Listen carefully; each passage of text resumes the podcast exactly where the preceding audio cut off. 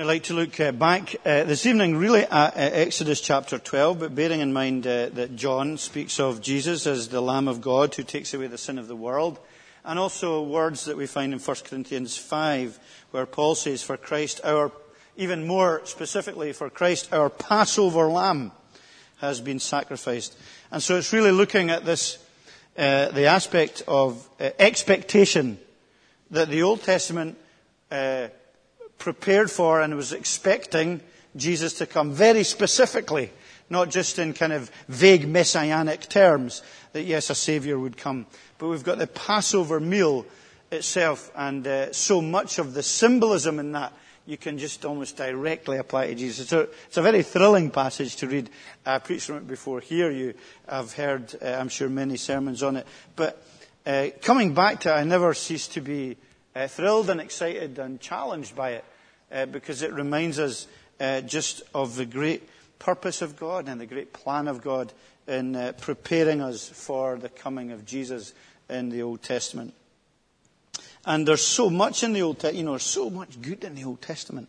So much that is uh, a paradigm uh, of salvation and, and, of God's work. And you can just see God uh, in it, working and preparing and getting ready uh, for the coming of Jesus in ways that we can't really, we just can't grasp how in, intimately Jesus, uh, God knew uh, what Jesus would come to do and uh, was, even with all the clear teaching of the Old Testament, a, a surprise even to the angels uh, in the way that Jesus did come. But I think, uh, just by way of a brief introduction, couple of things that I just want to mention. One, one being the reality of divine judgment uh, and something we can never get away from, uh, because Exodus very much is uh, uh is real, obviously, but the truth in it is symbolic of the reality of divine judgment. God judges sin, God judges rebellion, and, and God judges uh, uh, an attitude of pride and arrogance against himself. That comes very clearly through in the whole teaching of uh, the plagues that uh, were afflicting the people of Israel and uh, how there was a kind of progressive judgment there that uh, finally ended uh, with uh, death, the death of the firstborn. and interestingly, a judgment which God makes clear to the people of Israel is universal in its effect and that they themselves although different because they're the chosen people of God, the covenantal people of God, need also to be covered uh, in the saving work of God. They need to be redeemed by God and saved by that uh, covering of, of, of uh, the Passover lamb and the shed blood and the blood being on the lintels. That, that all needs to be something they uh, recognize and see, and uh, that that is a picture for them that they come under God's provision and God's safety. And that out with of that, there is no hope and there is no life. So that, that's a reminder. I think that's just by way of introduction, it's a reminder to ourselves. Uh, I hope that we don't, but it's very easy, I guess, for us to uh, drift into some kind of pride that we're better than other people and that we don't deserve what other people deserve from God and that somehow we are special uh, at that level because there's something about us that's special, whereas God's making clear then and makes clear now that death is really uh, the instinctive reality that comes to all humanity, and that our only hope is to be covered uh, in the rescuing work of uh, God uh, through the Lord Jesus Christ. And, and the, uh, the kind of uh, unbelief and the, the arrogance of Pharaoh is again symptomatic of so often the kind of arrogance and rebellion that we battle against, uh, against God, you know, and the independence and the self centeredness and all of these um, exacerbated sins in the life of Pharaoh and uh, focused in a very real way. Uh, are nonetheless issues that we battle with and we struggle with in our own lives that uh, remind us that our trust uh, needs to be in God to cleanse us from them and to break the, the power of these things in our own lives. So I think the reality of judgment against sin is a very significant uh, introductory statement uh, before we look at the Passover lamb. And it remains a really important introductory statement when we're talking about Jesus and the cross. You know, we don't want to speak about that. We don't want to speak about God's judgment. We, want to, we don't want to speak about the wrath of God. These are all unpopular and, and unpalatable truths for humanity, particularly society in which we live, which is kind of quite an independent, um, quite arrogant uh, society that's, that's done away with all these concepts of God and no need for that. But the reality, when we talk, whenever we're going to talk about the cross, we have to be, we have to be people who are uh, willing to recognize justice and judgment. And I think a good thing to do is to learn to stand in front of a mirror and learn how to speak about the, the judgment and the justice of God in practical and in real ways that people will at least grab a handle of, not in a kind of um, careless way where they can throw it aside and say, ah, well, that's just you talking about the kind of God you've got. But where we, we wrestle with the issues of, of justice and the, the feelings that people know within themselves between right and wrong, and that we can point them to a God who ultimately has that ability and that right to judge between right and wrong, and to whom we must give account. Otherwise, everything begins to collapse and fall apart. So the importance of, of, of judgment is, is, very real as we come to the Passover lamb. But also says the importance uh, of what is stated here about a new beginning and uh, how important a new beginning is in the story. This is really, I mean, it's a great story. Great, it's a great account. And there's some wonderfully clear parallels between what happens here and kind of between the Christian life. Um, and, and this is a story about newness and about a new life. And the Passover, the, the Passover which was instituted here by God, uh, is very much in the context of given and to be remembered in the terms of newness. So much so that uh, the, the, initial month of uh, the Passover celebration was to become their January. It was to become their first month of the year. It was to be marked that much because it was significant. So he said, this month, verse 2, is to be for you the first month, the first month of the year. It's a new start, a new beginning. And in verse 15 it says again, for seven days you're to bread uh, and uh, made without yeast. On the first day, remove the yeast from your houses. Uh, start something fresh. Because you know what it was with the yeast? Uh, the yeast was used uh, from the bread and it was taken from a loaf of bread and it was taken out of the loaf of bread and it was stuck into the new batch because the yeast within it was enough to make the new batch rise. And so there was this continuity. Don't look at me if you're bakers and know something better than that. I'm sure that's very roughly what happened. Uh, but what happened uh, uh, with the, and the reason for it being unleavened bread was because there was no yeast in it. And they didn't take anything from the old loaf and put it in the new loaf to make it rise. So it was unleavened flat bread. It was pita bread. And it didn't have any yeast in it. And so that was to be symbolic of a new start. Don't take anything from the old life. There was nothing sinful or wrong about yeast in itself, but of course it, it became synonymous with the sin, the yeast of sin. Don't allow the leaven of sin to come in and, and destroy your life. And so we find that great uh, newness that's spoken of here. It's like a, a, a, starting all over again. You're coming from slavery. You're in Egypt from slavery. You're going to be free. It's like moving from death to life. You have a new calendar and uh, a new experience. You're going to have a new experience of God and His grace and of His love in your life. And that obviously is uh, very clearly pal- paralleled uh, with the gospel and with, with uh, the life of Christ. And in, in 1 Corinthians 5, what I mentioned briefly at the beginning, it talks about, it talks about dealing with the, the old stuff that you need to get rid of. And it says, look, your boasting's not good. Paul says to the church in Corinth. Uh, don't you know that a little yeast works through the whole batch of dough? Maybe I was right. Get rid of the old yeast that you may be a new batch without yeast, as you really are. For Christ, our Passover lamb, has been sacrificed. Therefore, let's keep the festival not with the old yeast, the yeast of, what is it? The yeast of, and it's a, clearly a picture, it's an illustration, the yeast of malice and wickedness but with bread without yeast, the bread of sincerity and truth. So we've got a lovely picture there of something very physical and tangible and real and uh, foody and becomes spiritual. So it takes the, the physical reality and makes spiritual truth of it.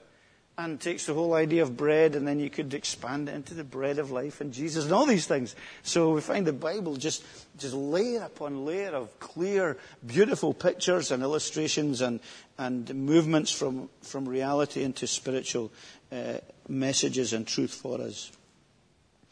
And, and it's just a good introductory comment, isn't it, that in Christ that we have that same newness, that it is like a rebirth it is. We're moving from darkness to light when we come to Christ, from death to life, from slavery to freedom. It might not be as dramatic as it was physically for the Israelites from Egypt.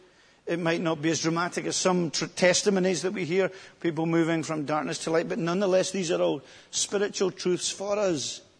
And as we appropriate God's grace in our lives, we carry on living in this newness so you might have been a Christian for 35 years, but the Holy Spirit may be saying to you tonight, get rid of that leaven of sin that has just become uh, rather significant in your life. That's become rather old style, old hat, unchristian living. Get rid of the wickedness. Deal with it. Start afresh again. Become new again. Deal with the greed and the pride. Be sincere. Be holy.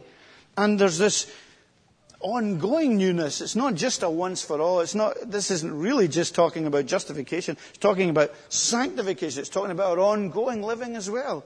That we're to, we're to keep on getting rid of the yeast of the old life. We're to keep on battling against these things. These things are not uh, for us to uh, um, allow in our lives.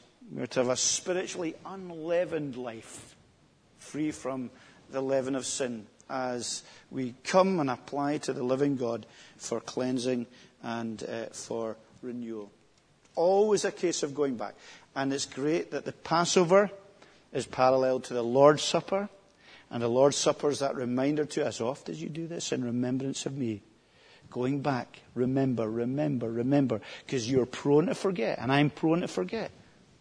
These basic truths of getting rid of, so you've got the battles and the realities of pride and arrogance and selfishness and greed and lust and impurity uh, uh, that needs to be worked out by the power of the Holy Spirit in our lives. So, newness is a great biblical theme that is introduced in, in many ways here.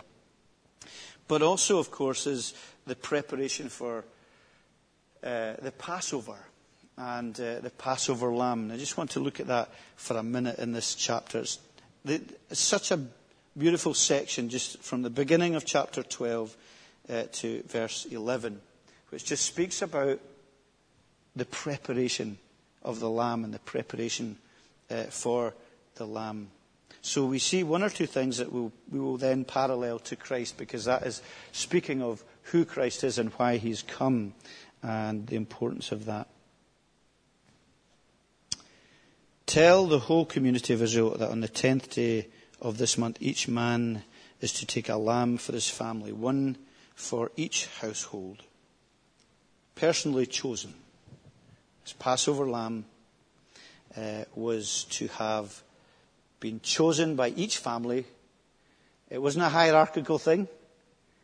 Uh, it wasn't just the priest that chose the lamb. It was the people that chose a lamb for their own household. And it was one that was to be taken by each household.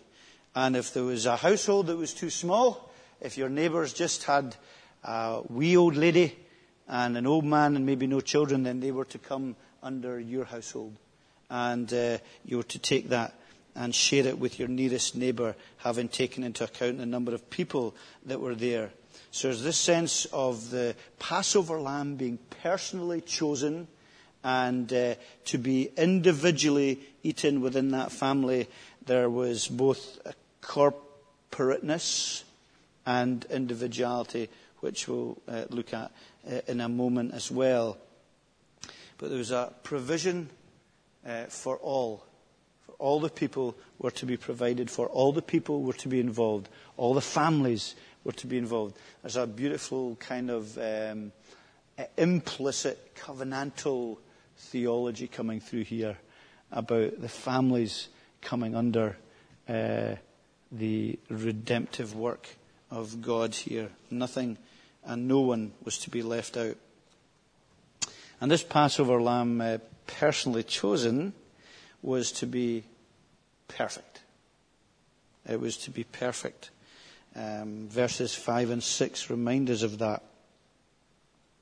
The lamb you chose, you choose must be year old males without defect, and you may take them from the sheep or the goats. Take care of them till the 14th day of the month when all the people of the community of Israel must slaughter them at twilight. So there was this, this uh, already a symbolism of cost. It wasn't to be the runt of the flock. It wasn't to be the wee rubbishy one that was sick and ill and that, well, we'll just get rid of anyway. It was to be the very best lamb that they had, uh, a one year old without defect. Absolutely, uh, you know, to look at and in every way possible uh, without flaw and perfect. Uh, kind of, kind of fully grown. I'm not sure of the, the actual kind of realities of a one year old being fully grown in terms of lamb, but certainly by, by one year old, uh, it's no longer kind of skipping about in the daffodils. It's, it's almost a fully grown sheep by that stage. The Highlanders here might question that. Uh, but that, that is, it was at its kind of prime at that level. And then it was taken and it was kept for four days. Kept and examined, cared for, and fed in the family. And it was to live in the family uh, uh, and fed within the family for four days. And from the very moment it was there, it was an innocent, uh, marked out for death. It was never going to become the pet lamb, but it was in the family. And it became known in these few days uh, uh, as, as the, the lamb that uh, God had said was to be set apart. Uh, so there was something very immediate about that, wasn't there? Something very real, something very uh, costly, a great visual lesson, particularly for the children in a family when they would have seen this lamb and maybe even become uh, remotely uh, attached to it in that time. But then we're told in verse 6 that uh, the lamb was to be taken out and slaughtered at twilight. And uh, then uh, the blood was, be, was to be used and uh, the lamb was to be eaten. So you've got this, this picture that is developing uh, where clearly this year old lamb in the home, which God has given directions about, is, is substitutionary. It's doing something on behalf of somebody else. It is, uh, it's teaching the people that it's life for life. Okay, their life is going to be saved. The life of their firstborn is going to be saved because this substitutionary perfect lamb uh, is going to be uh, slaughtered in the place of their son. Uh, so it's symbolic of the judgment that was staying upon the Egyptians but was going to be kept from them. It's saying that there is a price to be paid for justice to be won, and it is to be paid, and their sin is to be atoned for in the uh, through this lamb, this substitutionary lamb. And the blood was to be taken and was to be, as it were, sealing their homes. It was to be placed on the lintel, the top, and on the sides of the door as a very, again, very visual picture. And there's much more you could say about that and uh, everything, the different things that went on with it. But it was there as a symbol. Um, and the lamb in itself was to be roasted and was to be eaten. All of it was to be eaten with bitter herbs. It was to nourish the people. It was to prepare the people for a journey that they were going on. Uh, so it wasn't just, it wasn't just sacrificial. It wasn't just substitutionary. It was to be practical. It was actually to be eaten because they were then going to leave that very night. They were going to leave uh, Egypt. They were going to leave the place that had enslaved them for these hundreds of years, and they were going to leave. So they were needing energy and they were needing nourishment. And uh, they were to eat it in haste. You know, it wasn't to be, and you've heard me say this a lot here, and probably at communions, you know, you were to, be, you were to eat it with your loins girded, with your, your uh, long uh, gown to be tucked up into your belt so that you could run. Uh, and uh, so that you were girded up and ready for moving. You had your staff in your hand. You're ready for action. It wasn't a kind of celebratory feast that lasted for days when you were lying on your, uh, on your elbow and eating and drinking wine and things like that. It wasn't to be like that at all. It was a very uh, practical uh, meal at that level. And in so many different ways, you can take this um, uh, expectant truth and, reply, uh, and, and uh, apply it to the Lord Jesus Christ. Can you? In so many different ways. And, and, the Bible just gives us so much authority to do that. You know, it says, the Lamb of God. Behold, the Lamb of God who takes away the sin of the world. John says it, for Christ, our Passover Lamb, has been sacrificed. Not just, not just any lamb. This Passover, there's an amazing link, of course, between the Passover and the Lord's Supper. And Jesus Christ just takes that Old Testament uh, uh, sacrament, or the Old Testament work, and he applies it to the New Testament sacrament of uh, the Lord's Supper and applies it obviously to himself. And we see the, the clear parallels of the expectancy of the Old Testament and how God used this Passover hundreds of years before to prepare us for the coming of Jesus and what it means uh, that Jesus comes as the Lamb of God. He's that personal provision for us. And there isn't that, that great link between the personal eating of the lamb and, and, the Passover here and the taking of Jesus Christ for yourself. It's always a great thing. It's always a great thing to remember that personal element to salvation, not just covenantal, not just general, but it's a personal taking. There's the, there's the kind of paradoxical elements of personal and community and coming together uh, and being individual and the, the, a multitude that no man can number, but you stand before God as an individual. No one else can stand there for you.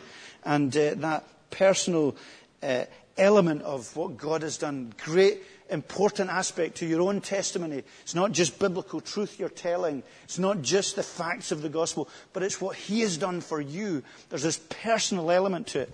I had two girls in today for lunch who have become Christians in the last year in the congregation. Neither of them have been baptized. They're going to be baptized uh, next month in the congregation. And both of them are willing to give and share their personal testimony at the front in church as they're baptized. That's a great thing. It's a biblical good thing that they're courageous and bold enough to do that. And uh, we rejoice and give thanks that that's the case. Personal testimony. This reality that Jesus is sufficient, all, is sufficient for all, but he must be efficiently taken individually by each believer. And as we take Christ, we remember and we recognize and we know that He is there not just to redeem us, but to nourish us. And so He nourishes us in our Christian walk.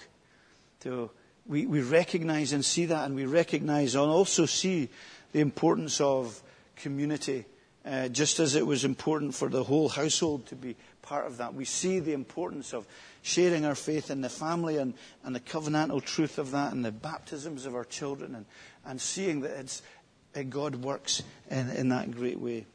And of course, we recognize Him as the perfect substitute. Far, far more perfect than a, a lamb that was only examined by a family, uh, which ultimately obviously wasn't perfect. Perfect, perfect. But Jesus is perfect. And 1 Peter 1.19 uh, again uses, you know, it's so good, isn't it, to just grasp what the Old Testament teaches because it makes it brings so much more to our New Testament verses that apply uh, to these things. At 1 Peter 1:19, we are saved, but with the precious blood of Christ, a lamb without blemish or defect. Same language, talking in the same way about Christ as a lamb without blemish or defect, and uh, His precious blood has been shed. So, uh, has been shed for us. So there's this great, perfect substitute that Jesus is, and He didn't just come for four days, not just in the home for four days like this lamb. He was among us and with us for 33 years. And very publicly in his ministry for three years, he was, he also was marked for death. In the same way as the Passover lamb, when it came in the house, they knew it, was, it wasn't going to be the pet. It was marked for death. So uh, Christ, from the moment that he was born, was marked for death. That is why he came. That is why he was there. And his life, in many ways, in ways that probably we will never fully understand, uh, as the whole of heaven and earth had him under uh, its microscope. Microscope. And as Satan himself is sought to find some kind of chink in his perfection and break him and send him back to heaven defeated and, and destroyed, even with the temptations we recognize and see and know that uh, under the microscope, uh, Jesus Christ was perfect and becomes in the perfect sacrifice because he does what we can't do and he lives in the way that we can't live and then he dies the death that we deserve in the, and as a, a perfect uh, substitute and an atoning uh, sacrifice uh, for our sins. We see the cost. The great, you know, there's some way in which the Passover lamb spoke of cost. Life for a life, but only in a very small way compared with the reality of the divine life for our life. You think your life's worthless? You think nobody cares about you? You love to be noticed by the world? But you've been noticed by Christ. And He's paid the price. The divine life has been given for you on the cross. There can't be any greater worth that you will ever hold than that worth. And finding your identity in that identity of being Christ. And uh, we see and remember again, Peter speaks in 3, 1 Peter 1, uh, 3.18, Christ died for sins once for all, the righteous for the unrighteous to bring us to God. So he's righteous. And as God looks down on us, we are unrighteous. We fail in, in, in the courtroom of God. And we, and we are in the dock and we are unrighteous, but Christ is righteous and we receive his righteousness uh, because of what he's done. And this life of gratitude is a life that is the only answer to the grace of God uh, so that it keeps us from grumbling about who we are and what we are in life because he is the perfect uh, substitute for us. And also, obviously, uh, in his being slaughtered, it's rather an uh, crude phrase to use. The lamb was slaughtered, but that is absolutely uh, the case uh, with Jesus Christ. In him we have redemption through his blood, the forgiveness of our sins, life for life, taking the judgment that we deserve uh, upon himself. And uh, that reality that we are protected and saved by his shed blood, not in a kind of, uh, in a physical way, as it was for the, the Old Testament, but absolutely in a spiritual way. Uh, John, I, I, hope I'm not stretching the, the, uh, or the parallels and the, the, illustrations too far by talking about this, but when John 10, uh, John says in John 10:9, "I am the gate, or I am the door. Uh, whoever enters through me will be saved." There's surely some kind of parallel there between uh, him being the way and uh, uh, that way being uh, sealed, as it were, in his blood and protected by him as our Lord and Saviour and from separation